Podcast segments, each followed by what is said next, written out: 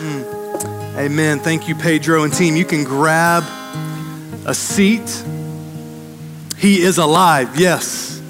Amen. Hey, my name is John Chasteen. I serve as one of the pastors here at Redemption Hill Church. And uh, before we, we jump into this, this sermon series on the toolbox, uh, tools for followers of Jesus, I want to lead us in just a time of pastoral prayer, um, and particularly related around two items today. As, as many of you know, um, yesterday um, was Juneteenth.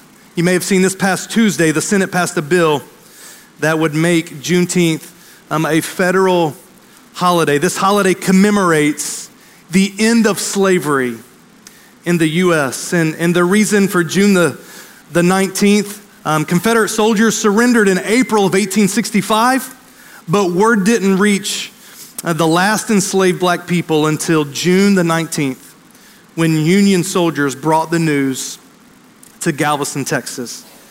That was also about two years after the Emancipation Proclamation. And so I, wanted to, I want us to lead in a prayer of remembrance, commemoration, and celebration. As we think about remembrance, like this should break us and humble us. The sin of racism in our country. And it's now an annual reminder of the incredible suffering by numerous people. At the same time, as we think about commemoration and celebration, it's a reminder of, of, a massive step forward in the cause of racial justice, but it's one step with many more steps still to come. And so the road towards racial justice is still a long road. And so we, we should pause to consider God, how would, what would you have of me as we continue to move and fight to see justice reign in our country? So I want to lead us in a prayer for that. And then also, today is Father's Day. There is no minimizing the impact of a father's life, not just his words but his life. As I reflect today on the investment of my father, in many ways I am who I am because of his love, his compassion, his raising, his teaching me the gospel, the good news, and what it means to follow Jesus. And so we want to give thanks and celebrate that. But I also recognize today is a day of brokenness for many people. For instance, my brother in law who tragically lost his 16 year old nephew, his 16 year old son, my nephew. Today is a day of brokenness. He's probably weeping as a reminder of the loss that he has experienced. I mean, if you guys know, know my family. I, we've adopted two girls from China. We wonder, I wonder, like, we, we've never met their biological father. And so, like, what is the brokenness? And even the questions that my girls wrestle with. Maybe even sitting here today, maybe some of you, you desire to be a father. You desire to be married one day. Maybe you, you've tried to have children and just there have been brokenness and there have been challenges. So it's a day to celebrate, but it's a day for all of us to run to Jesus. Whether it's a day of celebration, whether it's a day of a reminder of brokenness, Jesus wants us to run to Him and so I want to lead us in a prayer as we reflect on these today. Father, God, we thank you for today. We thank you that you have given us new mercies today, not general mercies, but very specific and tangible mercies that we each individually need today from you. God, we thank you for that. You, God, are a God of mercy you are compassionate. God, as we think of Juneteenth, God, God, I pray just afresh today, God, would you give us eyes to see, to own the racism that still exists in many ways in our country? God, we celebrate this monumental day of, of, of, of, of, where slavery has ended in our nation, and yet we're reminded of the, the brokenness, of the suffering. God, would you humble us today? Would you continue to break us? Would you soften our hearts? God, would you help us to, to, to see outside of our perspective, our lens, to love every people, tribe, nation. God, this is in your creation, your people that you sent your son to die for and to redeem. And yet, God, as we pray, God, we ask, God, that there's much left to be done. God, this long road of, of racial justice is, is still before us. And God, we ask, God, and I pray for a church. God, show us as a church, show us as individuals. God, strengthen us, help us to labor until to shine the light of the gospel in the sin of racism. God, continue to, to work in us your kingdom and your will. Got to think of fathers today. Think of my father. Got to thank you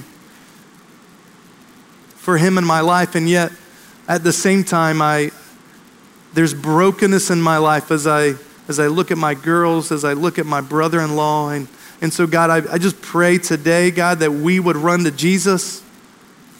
God, for, the, for where we see examples of fathers to be celebrated, God, we would celebrate, we would affirm, we would rejoice, we would give thanks. And yet, when we see areas of brokenness, God, we would turn and run to you as a good father. You are a good father. Your will is good, it is perfect. And that we would see and embrace you as that today. God, we need you. I need you. So, God, we ask as, as we turn to your word today, God, that you would be good to us you by your Spirit would work in and, and through us. And God, we do pray your kingdom, your will be done in Christ's name. Amen. Amen. Well, as Tanner mentioned last week, many of you know we've been preaching through the Gospel of Mark. And we hit pause right when we came to chapter 9 for three weeks for this series called Toolbox Tools for Following Jesus. And, and, last week, Tanner reminded us that as followers of Jesus, we live in the multiplication middle. Yeah, you're hearing that word, you're getting familiar with it. What does that mean? It's flowing out of that Mark 3, where Jesus said that my disciples are to be with me and they are to be sent out. So to live in the multiplication middle means that Jesus is multiplying himself in me.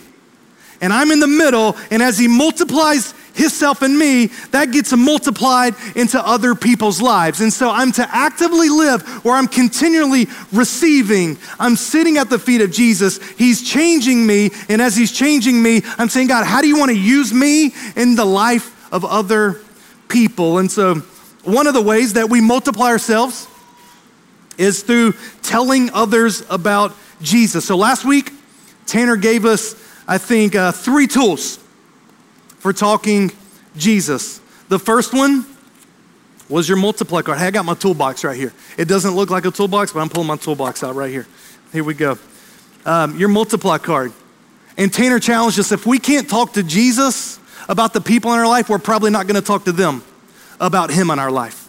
And so, just a, a challenge to who, who is in your life that you can be praying about, that God may lead you to share Jesus with. The other one was just a three circles life conversation guide where we looked at God's brokenness, sorry, God's design, sin leads to brokenness, and then the gospel, how we can repent and believe and then recover and pursue God's design, and that being a conversation tool to enter into telling Jesus with others. But the third tool was a 15 second testimony. Who went and crafted their 15 second testimony this week? Anybody? Anybody work on that? Hey, I've got mine for you. I see some hands there. Here's my 15 second testimony. There was a time in my life when I was completely unsatisfied and unfulfilled by the pleasures in this world. Then I met Jesus. He showed me the path to pleasures and everlasting joy. Now I experience satisfaction and fulfillment through following Him. Do you have a story similar to that? That's it. As simple as that. There was a time, blank and blank, then I met Jesus. He blank and blank, and now I blank and blank. 15 second testimony. Well, here's, here's what I want to add to our toolbox today. Today we're going to look at tools for Bible reading. And you may ask, like, how does this relate to actively living in the multiplication middle? I believe it, it relates in two very specific ways and on both fronts. On the one hand, one of the primary ways that Jesus multiplies himself in me is through the word. And then it's that very same word that we use to multiply ourselves into others. He tells the disciples, Go make disciples, teaching them to obey everything I've commanded you. So it's the commands of Jesus that I learned to follow him, and it's those very same commands I go and teach others. Or it's Paul in 2 Timothy 2 2, where he says, And the things you've heard from me, entrust to faithful men who'll be able to teach others also. And so that's what we're going to look at today tools for reading the Bible and how that helps us actively live in the multiplication middle. But I want to be up front. This, this sermon today is going to be a little different than what you're typically used to at Redemption Hill. We typically preach through books of the Bible and go verse by verse. That, that's the main diet we hope that, that you get and that we feel like is most helpful. But today, I'm going to take a more topical approach. And so while we don't think this should be the main diet, we do think at times that it can be very helpful. So I'm just setting the stage for you. Today is, is going to be a little more topical, but, but you'll see where I'm going. I believe it'll be helpful for us as we do this. And so before I give you the tools, here's what I want to do I want to give you 13 reasons why you should prioritize daily Bible reading as a foundational habit in your life. Why am I doing this? Because it's gonna be the why that's gonna fuel the what. And I think most times our struggle is not with the what, it's with motivation and the why. And so, my prayer today, and hear me clearly, my goal of this sermon is not to induce guilt or shame. My goal is that God would stir some white hot affections in your heart for Him, and that it's flowing from a desire to seek God and to know God. And so, these are gonna be fast, but I wanna jump in here and we're going to walk through these. So, 13 reasons for prioritizing daily Bible reading. Reason number one to know and love Jesus more. And with all these, I'm going to give you some scriptures that complement like why I'm giving you this reason. Look at John 5 39. You search the scriptures because you think that it is in them you have eternal life, and it is they, the scriptures, that bear witness about me. Hey, if you're new to Christianity, this Bible is not primarily about a book of rules, it is a story about Jesus. It is God's plan from the beginning to the end of Jesus and how He is the solution to the brokenness we face in life. So ultimately, we read the Bible to know and love Jesus. At the end of the Gospels in Luke 24, Jesus is, after His resurrection. He gathers His disciples together and He says this He said to them, These are my words that I spoke to you while still with you that everything written about me in the law of Moses and the prophets and the Psalms must be fulfilled. Then he opened their minds to understand the scriptures. You guys see this? Jesus, the Bible that he had there, he did not have the New Testament. It was being formed. The Bible that Jesus had was the Old Testament. And so he goes through the three structures of the Old Testament the law, the prophets, and then the Psalms. It was the beginning part of that writing section. And he says, he's going through and he's like, this is about me. We read to know and love Jesus. Jesus is ultimate, not the Bible. Jesus is ultimate, not the Bible, but it is through the Bible where we daily see and savor Jesus Christ. Loving Jesus is ultimate, the greatest commandment. Love the Lord your God with all your heart, soul, mind, and strength. And there's nowhere that you're more likely to encounter Jesus than in the Word. So we do it to know and love Jesus more. Second, we do it to hear from the Creator of the universe. 2 Timothy 3:16 says this, all scripture is breathed out by God. God, the creator of the universe, speaks to us directly through his word. Like, we should tremble at that. The very creator, you can hear from him, you can know him. It's right here. Think about this. I was reading this past weekend and I came across a, a story that, that one guy was sharing with me, and he said this uh, one author, he was describing how his wife was deployed to be in the military for months. And this was pre internet stage and probably pre iPhone stage. And so, probably no FaceTime, right? And the only method of communication is that she would randomly write and send him a note. So imagine going to the mailbox and you've got a note from your wife and you read it. And then what do you do? You read it again. He says, and I read it again and again and again. And then I would go back and I'd read it again. I would ask some questions like, why did she write so neatly here, but hurriedly here? Or, man, what's going on in this structure, in this sentence here? Or, why are there hearts on these exclamation points, but not on these? And he would read it slowly, and then he'd walk around and he would think about this letter that he had received from the love of his life. Why did he do this? It's because he loved her and he wanted to know her. And this was his only communication from her. God speaks to us through His Word. In a similar way, read it over and over. God, why did you structure it this way? Why this way? Why, why this word? And we want to know Him, we want to love Him. Third, to experience life Matthew 4 4, Jesus answered the temptations of Satan and he said, It is written, man shall not live by bread alone, but by every word that comes from the mouth of God. God gives and sustains life through his word. Daily Bible reading is our way of saying, I can't live on physical bread alone.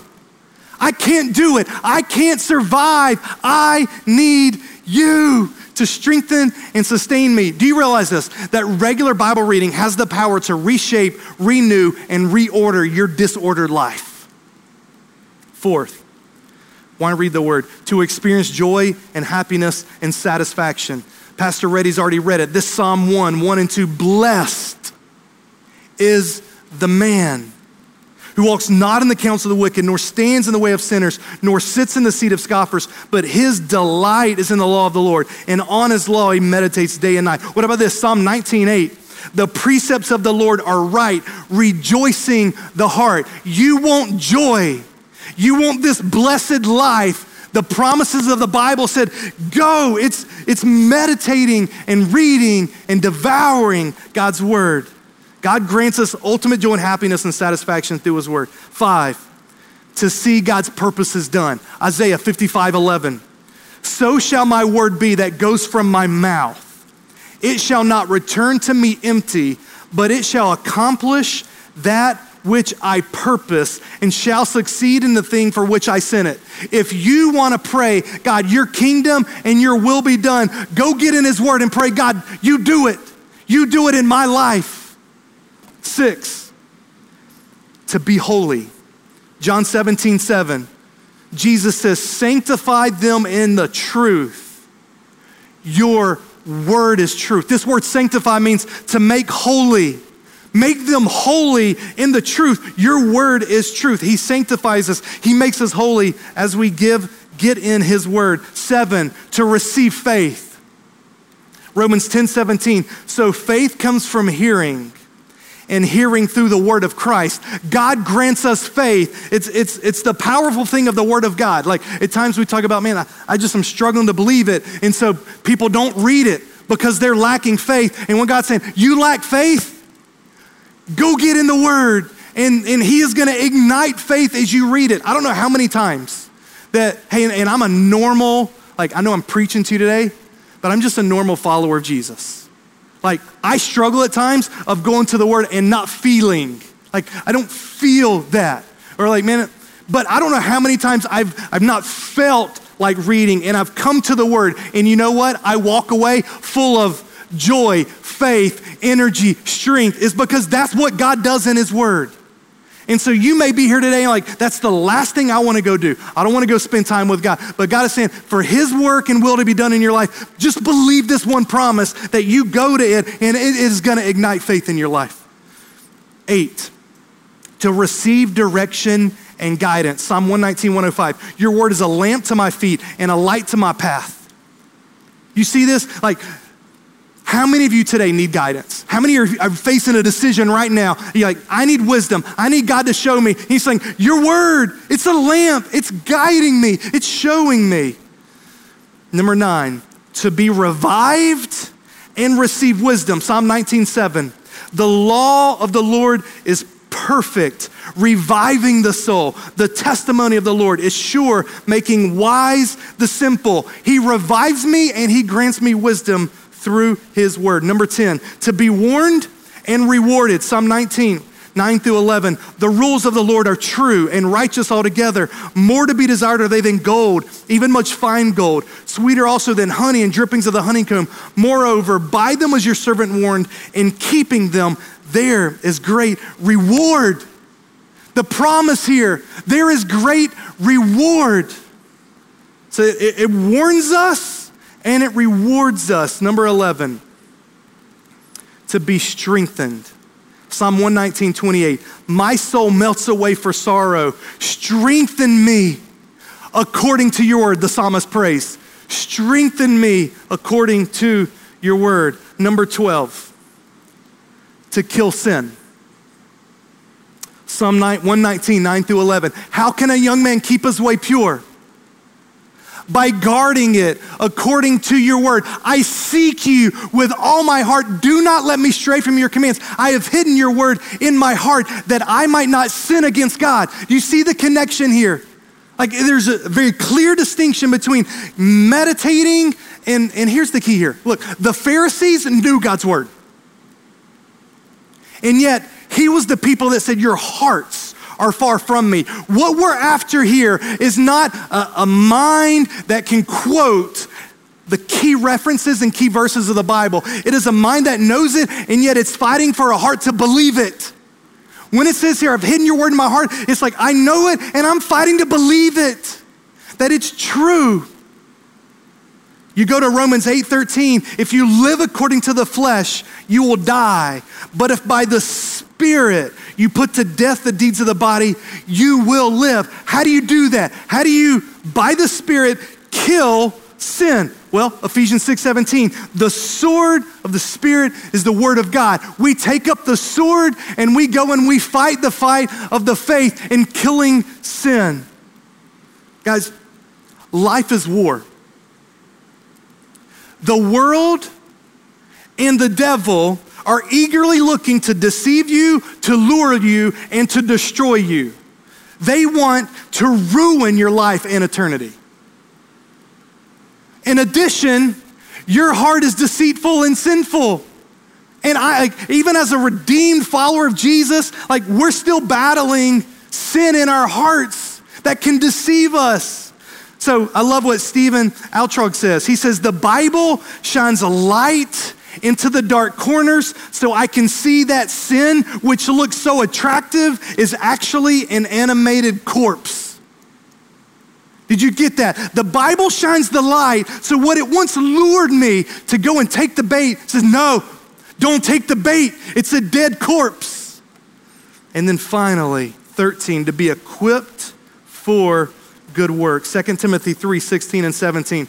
All scripture is breathed out by God and profitable for teaching, for reproof, for correction, for training in righteousness, that the man of God may be complete, equipped for every good work. God equips us for good works through his word. Man, I'm sweating, guys. Hey, Rachel, would you grab me a bottle of water? Could you get that? Thank you. Look back over these 13 reasons. I don't know, you may not be able to see them all up here. Maybe they can flip back and forth. Which one most resonates with you today? They're all good. But you, you know where you are right now in your pursuit of God. Which one of these if you were to just cling on to and meditate on, it would radically shape, let's say, the next 21 days of your life? Thank you. Which one? If you just, man, I'm gonna believe it, this is what I need, and it would just propel you to establishing, write it down. Just, just write that one down or circle and say, This is what I need to fight this week to believe that's hindering me from seeking God's faith, God's face. So, what's holding you back? Just like, just, just think out loud with me for a second. What are the barriers that may be holding you back from a more consistent time or greater delight in God through His Word? If you're here today and it's like, man, John, reading the Bible's hard, that's okay. Just tell, like, ask for help. You may be brand new, like, man, I don't know much here. Just come to me today and say, hey, John, it has been really hard. I need some help. And we'll find you some help. But, but my greater concern is the busyness of life. You remember us preaching through the Gospel of Mark, and we went to chapter four in the parable of the sower, right? What are the four hearts? Anybody remember them? You got the hardened heart. You've got the shallow heart. You've got the distracted heart. And then you've got the fruitful heart. And as I shared in that sermon that I preached, the heart that most concerns me for the American church is the distracted heart. They are those who hear the word, but the cares of the world, the deceitfulness of riches, and the desire for other things enter in and choke the word, the word. I don't think most of you wake up saying, Man, I'm not to delight in God today through his word. I don't think most of us are like explicitly, intentionally rejecting God. But for those of us that struggle with a consistent rhythm of seeking God through His Word, I think it's because most of us is like, it, just gets crowded out by other things that seem uh, more important. It's the distractions of this world. Another concern that I would have would be apathy. It would be, man, I've been a Christian for many years. I, I, basically know what's in the Bible. To which I would say, man, I've been there I'm now 40. And yet I need to be reminded often because I forget. Go read the history of Israel. What was their problem? Did you not remember? Like over and over, go meditate on the law. And it's like the author's going back, did like do you not remember? Do you like for, did you forget? Like what God has done, who he has done. I need to be reminded as a pastor with an MDiv and a PhD. I need to be reminded because I so often forget. Maybe some of us don't read because it makes us uncomfortable. Because what does God's word do? What's it do? It teaches us truth. It reproves us. It corrects us. It trains us. Like a prideful, like, man, I've got it together is not going to come and read God's word because it's going to reveal the mess in our life. And so, this whole series, we hit pause at Mark 8. And that's what launched us into this. I want to go back there real quick. Mark 8, 34 and 36. I've got on the screen here. This is what it says. Give me a second. We stopped with this. And calling the crowd to him with his disciples, he said to them, If anyone would come after me, let him deny himself, take up his cross, and follow me. For whoever would save his life will lose it, but whoever loses his life for my sake and the gospel's will save it. For what does it profit a man to gain the whole world and forfeit his soul? When we're talking about here, what may be the barriers hindering us, it's this invitation from Jesus to deny ourselves, take up our cross, and come follow him. I think for the most part, it's not intellectual reasons that are hindering us from reading the Bible, it's spiritual. And so I just want to call you to, I don't know where you're at but that there would just be a fresh repentance, denying, and running after Jesus and saying, God, I Jesus, I want to know you and I want to know you through your word. And that's the point today to prioritize Bible reading, to see and savor Jesus. Now I want to share some tools. I'm soaking wet up here. Sorry, guys. It's uh, and I need some help for these tools. So I got some helpers. Hey, you guys come on out here. Man, on Father's Day, I can show off like, um, man, three of my awesome kiddos. Thank you, Ava. Ava, come here. I love you. Mm, you are awesome. So, so I got my stool here. Oh, coffee. We definitely need coffee if we're gonna read the word. And I need my journal. Thank you. Hey, you guys are awesome. Thank you for serving me. Hey, let me just, hey, this is Zoe, and we got Ava, and we got Callie. Can you tell hey to everybody? Online, they're online. They can wave everybody online. All right, you guys head on back there. All right, let me get my tools set up here. All right, a few introductory notes. And here's what I'm trying to do. I'm not just going to give you tools, we're going to walk through them here. So I, have got to get all my tools here for us so we can walk through these. Notice the intention in my language. These are tools for Bible reading, not Bible study. There's a place for Bible study, but what I'm aiming after here is this regular, what, what most of us are just like, regular Bible reading and cultivating that rhythm. My also hope is that this is really practical. Some of you are gonna be like, John, this is way too practical. I'm okay if you think that.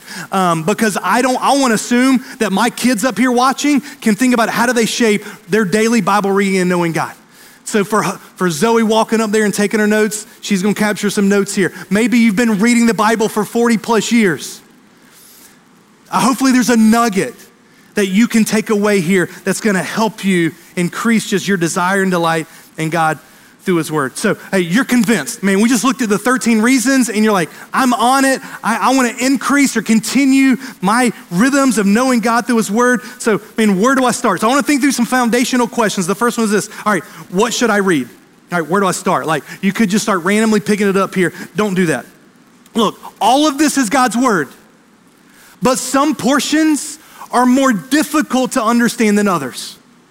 On the other hand, some portions are much easier to understand. So if you're new in the faith or if you're intimidated like of like where to start in the Bible, I would encourage you to start with the more simpler, easier portions. And so what would those be? First, I would encourage you to start with the gospels.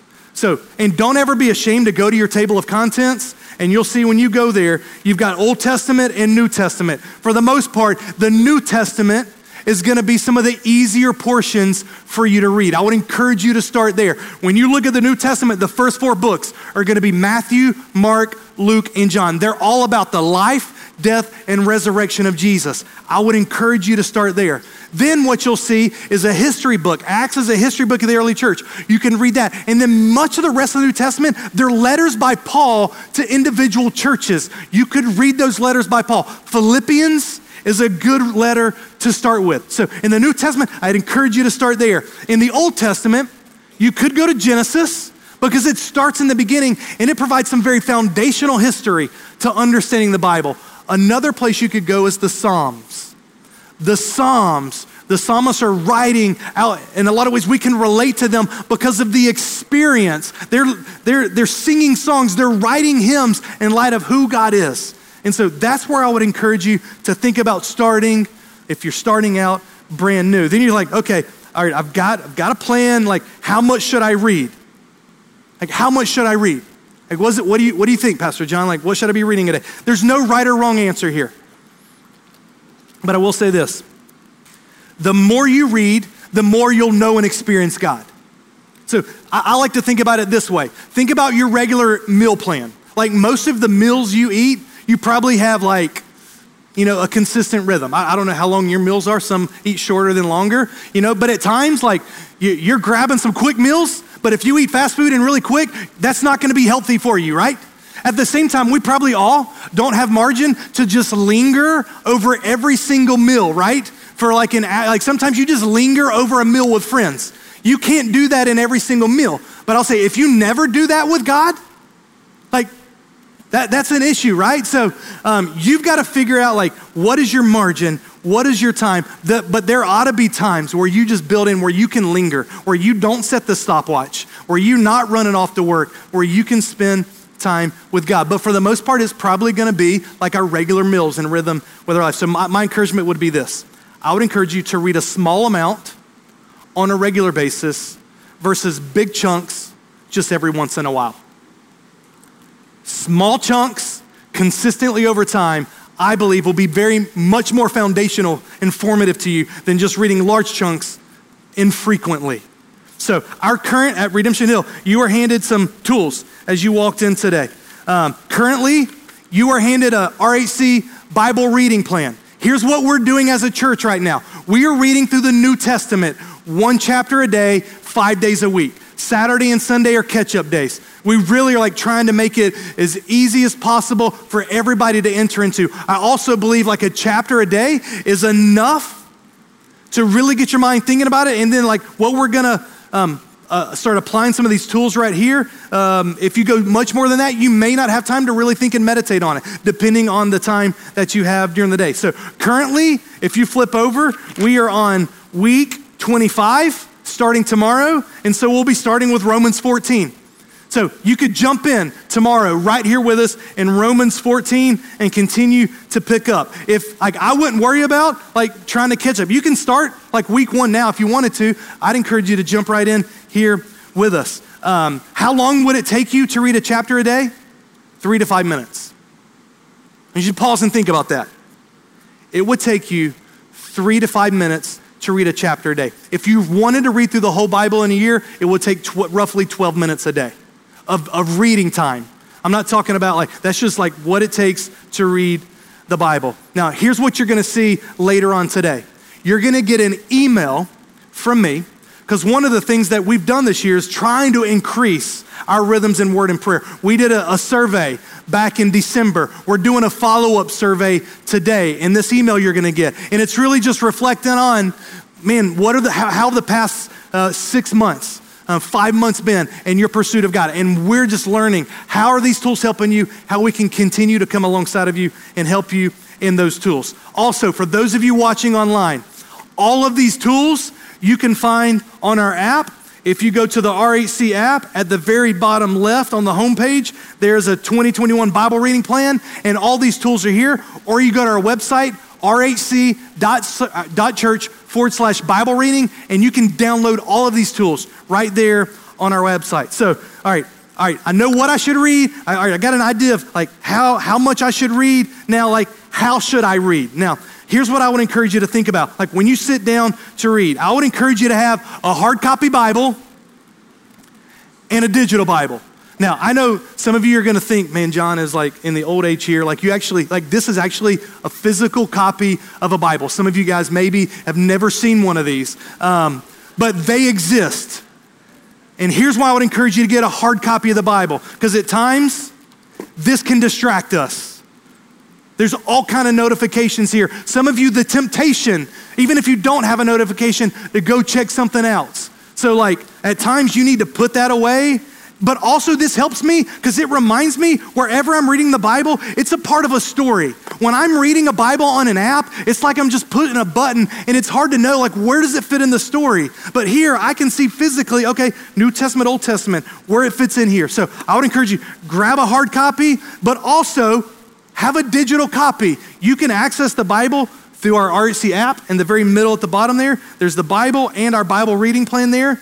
Um, I also love the ESV app. I'll tell you more in a later on why that is. But, uh, you know, having the Bible on your phone means you have it anywhere you go. You can be laying in bed and have no light available, and you can read your Bible. You can be riding, driving in your car and listening to your Bible. Not, not reading it unless you're not driving, but listening to your Bible. Um, and you have access to all kinds of other resources that I'm going to mention here in a little bit. But what I would encourage you to do is if you use um, a device like this, to put do not disturb. I've set my phone up so that it's on do not disturb mode until at least 8 o'clock every day, which means that nothing is going to ping me. I'm going to get no notification until after 8 o'clock, which is usually when I start my workday. So I'm trying to minimize distractions so I can spend time with God. So, hard copy, I've got my book here. Let's see, what else would I encourage you? I would encourage you to grab a journal. I love these Moleskine cashier journals. I use the ruled. It lays flat, it's very thin, like I can take it and put it right here. Like you don't even see it hardly. It also in the back here, It has a little pocket that I can, um, I can take my multiply card and I slide it in. I've actually also cut my devotional guide and I can slide it right in here. And so I've got it all right there. It's in my devotional guide, um, in my little journal. So I've got that. Then I've got my RHC pen, which I stole from church the previous Sunday before. And, um, you know, that's, you're set. And then I've got I've got my coffee. I don't know about you guys, but when I'm waking up in the morning, it's Jesus, the Holy Spirit, and a little bit of coffee here that gets me up. Maybe it's tea for you, some juice, maybe it's it's some water. Hmm. Amen. So I've got my tools. Um, what do I do now here? Okay, um, here's what I'm going to do now. You guys received a devotional guide when you walked in here. I want you to pull that out. I'm going to skip the beginning part, which kind of talks about when you spend time with God. What I want to do now is just briefly walk through this. Um, and here's, here's basically how you spend time with God PLT. Say that with me PLT. Say it again PLT. One more time. If you can remember three letters, you can remember how to structure your time with God. P stands for prepare. L stands for listen, and T stands for talk. So I prepare my heart. You can see that there. And I, I can't spend a ton of time here, and, um, but I, and I, I was planning on walking through some verses here. I'll just say this. When you come to read God's word, do you know what Satan wants? He wants to blind you, and he wants these words to remain dull and just words on a page. But when you start reading the Bible with a hunger to know, to delight, to know Jesus, to love Jesus with all of your heart, Satan's gonna take notice. So, like, when, when we come, the reason I say prepare your heart is because we need the Holy Spirit of God to open our minds and our eyes to see. Go read the psalmist. He's praying, God, open my eyes, incline my heart, um, help me to see, to treasure, to delight in your word. And so, man, just do this. Before you jump into reading, just pause. God, I need your help. I need you to open my eyes and my mind and help me to see, receive, and respond to your word. It doesn't have to be long, but it's preparing your heart to receive. You want your heart to be the soft, fruitful heart, that soil that's receptive to the word of God. So we prepare our hearts. Second, we listen to God. When we listen to God here, let me just give you a few nuggets here. When you're reading, you're not after your meaning. Listen to me. You're after the intended author's meaning. It's not, I'm reading this and I can convey any meaning that I want it to say. Every passage, every author that wrote, wrote with an intended meaning in mind. That will never change. So, so we're reading not for just some subjective experience. I'm reading to z- discover more about objective reality, to know who God is and what He wants in my life. So as I'm reading, I'm focusing on the words that are actually in the text. I want to strive to learn the meaning of these words and phrases and clauses. And key here is context. That's why I would encourage you read not just randomly parts of the Bible, but read consistently through the Bible so that you're reading a verse within the paragraph or within the chapter or within the book or within the larger story at hand. Now, let me just pause here. At times you're reading and there's some difficult words or difficult verses to understand. And so if you were to ask me, what other additional tool would I recommend in addition to what I've got right here? It would be this you need a good study Bible. A good study Bible is going to have an introductory material in front of every book. Then it's going to have study notes, usually on most verses, so that if you come across a verse that you're struggling with, that you can get some quick help. And then it also has maps to help you understand like where and what you're talking about. I personally would recommend and love the ESV Study Bible. And this is why I use the ESV app. Because when I pull up the ESV app, if you actually purchase the study Bible, you can go in here and anywhere I'm reading, I've got my phone, I can pull up and I'm say, okay, I'm on Romans 12 here, and I can see this, the study notes right here. It's right here on my phone. I don't have to go find some big book that I've purchased. Like it is there anywhere that I go. And so then, as we read, we ask questions of the text. Here's one of the things that you've got to guard against reading passively. We're not just reading to say, I checked the box, the words tr- translated in my mind today. You want to read to meditate, to know who God is and what's He want in your life. And so, the way you read actively is by asking questions. Questions create problems or mysteries to be solved that causes us to read more actively. So here's what I want to, introduce you to the sword method. You can see it listed here right on your devotional guide. The sword method is simply this. You think of a sword, the sword of the Spirit is the Word of God. Who holds the sword? People do. So when I think of the handle, the handle reminds me what does this passage teach me about people? The sword is going straight up. The tip of it points up to God. I ask, what does this passage teach me about God?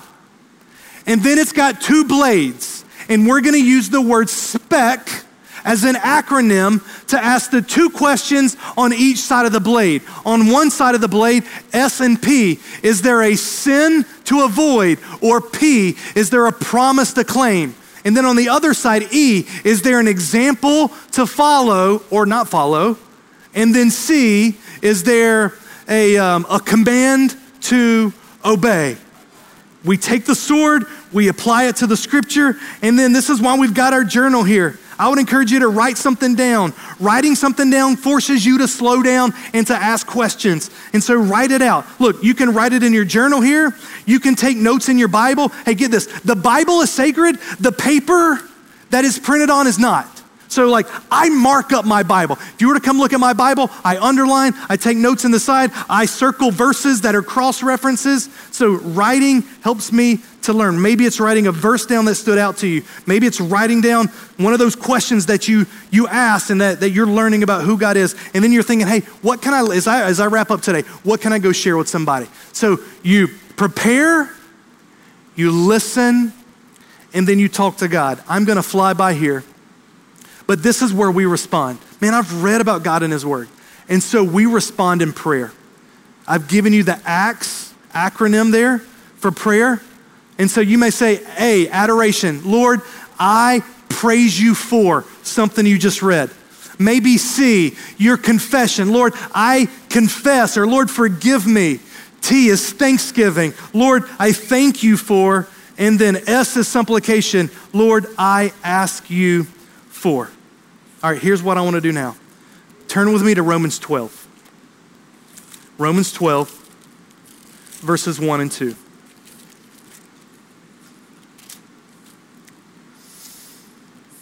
I want to take what I just talked to you, and we're just going to briefly walk through it, and then we're going to wrap up. So let's prepare. Let's close our eyes and pray. Father, God, as we look at Romans 12, God, as I come to read your word today, God, I need you to open my eyes, my mind, and climb my heart and stir my affections. God, would I pray that these words would be life giving to me? God, would you increase hunger for you and help me to follow you as I read about you today? I pray that in Christ's name. Amen. P, prepare. L, listen. We listen to God. Let's read God's word. Romans 12, verses 1 and 2. The Word of God says this I appeal to you, therefore, brothers, by the mercies of God, to present your bodies as a living sacrifice, holy and acceptable to God, which is your spiritual worship. Do not be conformed to this world, but be transformed by the renewal of your mind, that by testing you may discern what is the will of God, what is good and acceptable and perfect. Then, since I'm only doing two verses here, I may consider, you know, what, I want to read this in another translation. And so I was going to do two translations today. I'm just going to do one for sake of time. So I'm pulling up the RHC app. And on the RHC app, I'm going to, I'm to go, uh, I'm to do the NLT version, which says this. And so, dear brothers and sisters, I plead with you to give your bodies to God because of all he's done for you. Let them be a living and holy sacrifice, the kind he will find acceptable. This is truly the way to worship Him. Don't copy the behavior and customs of this world, but let God transform you into a new person by changing the way you think. Then you will learn how to know God's will for you, which is good and pleasing and perfect. All right, let's sword this. Sword Bible method.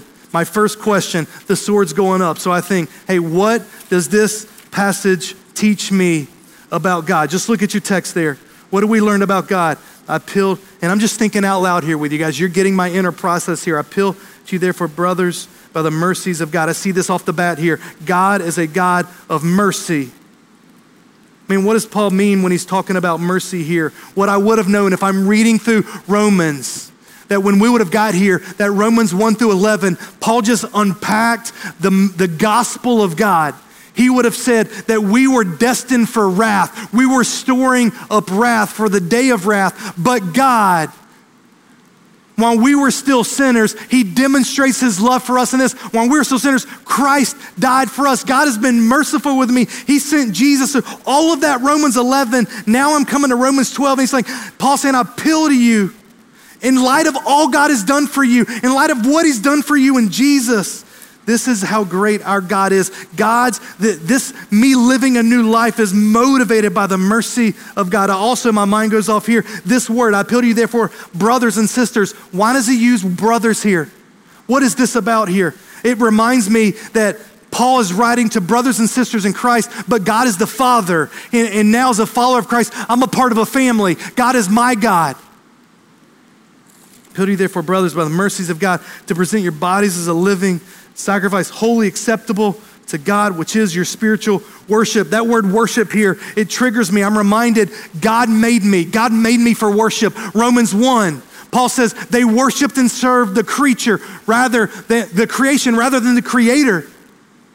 Now I'm, I'm reminded here God made me to worship him and I can worship him acceptably as I offer my body as a living sacrifice. All right, I'm going to fly forward here. So, I mean, there's more here that we could keep going, but what does this teach me about people? First, in Christ, I've got brothers and sisters in Christ. I'm a part of a new family. Second, I am a recipient of God's mercy. I appeal to you in light of God's mercy. I've received God's mercy. God, thank you for that mercy that I've received. I'm also reminded here that I have a responsibility.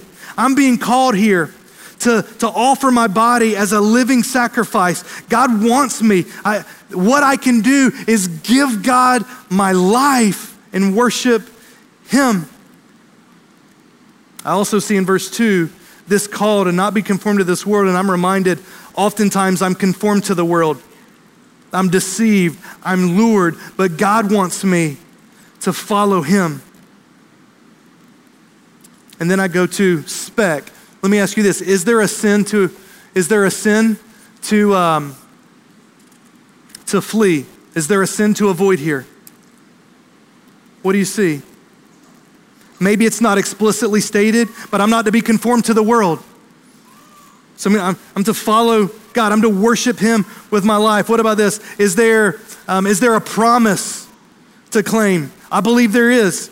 At the very end here, he says that by testing, you may discern what is the will of God, what is good, acceptable, and perfect. It is to trust and believe God's promise is good, it's perfect, it's acceptable. Is there an example to follow? Maybe it's this example of these sacrifices in the Old Testament. Like he says, that you're to be a living sacrifice. When I hear that word sacrifice, my mind goes to the Old Testament. And I'm reminded all the sacrifices that they made now, now that they were pure, they were holy. It was to be a, a perfect lamb without blemish. And now through the gospel in Christ, I'm to offer my body as, a, as that kind of worship, as that kind of sacrifice. See, is there a command to obey? There are a couple of commands. One, you've got this command, present my body. Second, do not be conformed. And then this call to be transformed by the renewing of my mind. I know I just flew by that. But you guys see, like, that, that, I want you to see, like, how my mind is working as we're, I'm not just reading this. I'm wanting to think. I'm wanting to meditate. And so now I come away with this, prepare, listen, and we're going to wrap up and we're going to talk to God. And so we say, God, you have been incredibly merciful with us in Christ. God, I'm reminded that I don't deserve this mercy. That I was still a sinner. I was weak. I was ungodly. And at the right time, you sent forth your son to die for me. God, thank you for being merciful. God, thank you for the wrath that you have withheld from me and that you've poured out on your son Jesus so that I could be declared righteous that I could be a recipient of your love, that I could say that neither death nor life nor anything can separate me from the love of God in Christ Jesus. God, thank you. God, I need your help. God, my mind, my body, I'm often tempted by the ways of the world. But God, I need your grace, God, that, that I wouldn't be conformed to the world, but that I would be transformed. God, I need your word to renew my mind. God, I'm being thrown darts. I'm being thrown errors. I'm being thrown lies every day, everywhere I look, that's trying to get me to run after the world. But God, I need your truth. God, would you renew my mind? Would you help me to trust and believe these promises in the word? And God, would you help me? God, I, I so want to hold on to my life but you're, you're calling me to be a living sacrifice, which means I've daily got to hold my life open handed. I've got to daily deny myself, take up my cross, and follow you. God, that is not easy. I need your help in that. So, God, thank you for being merciful.